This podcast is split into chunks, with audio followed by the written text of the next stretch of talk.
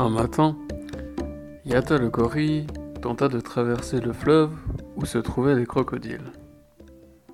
Ce faisant, il marcha sur la queue d'un des crocodiles et ce dernier se fâcha. Aussi, les deux entrèrent-ils dans un combat. Fort heureusement, ni le crocodile ni le gorille furent blessés.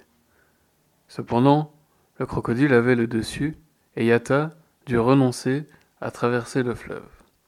Yata étant d'une nature fougueuse et orgueilleuse, il se sentit blessé et voulut obtenir sa revanche. Cependant, n'étant pas bête, il savait qu'il n'avait aucune chance contre le crocodile, à moins de devenir meilleur en combat.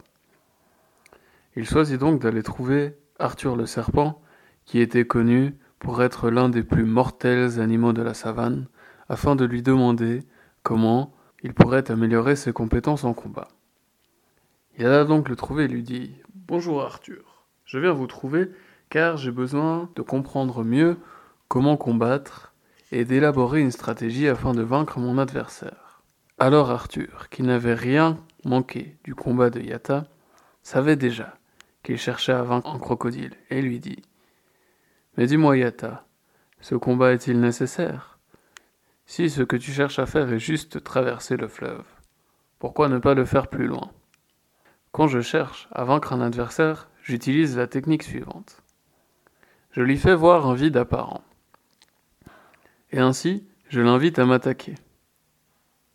Il m'attaque en premier, mais comme je sais déjà où il va m'attaquer, je suis capable de me défendre.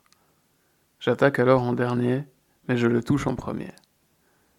Alors Yata lui dit Donc, tu laisses paraître une ouverture, et comme ça tu sais où l'adversaire attaque, et ainsi tu peux riposter plus efficacement et alors Arthur lui dit Oui, c'est cela.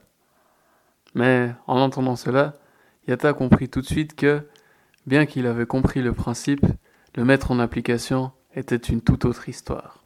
Alors il lui dit Ah Arthur, je te remercie. Je comprends maintenant que même si j'ai compris le principe, il me faudrait des années de pratique pour le mettre en application. Alors Arthur sourit et lui dit Eh bien, de rien, jeune gorille.